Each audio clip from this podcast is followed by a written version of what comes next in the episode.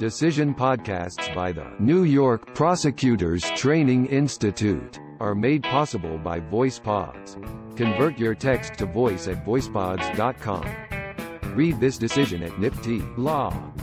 www.nypti.org/law.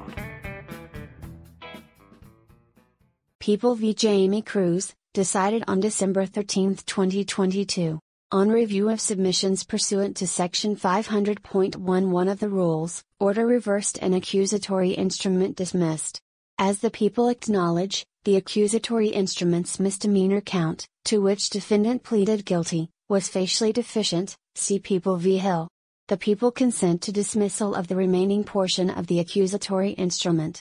Acting Chief Judge Cannataro and Judges Rivera, Garcia, Wilson, Singas and Troutman concur. Decided December 13, 2022.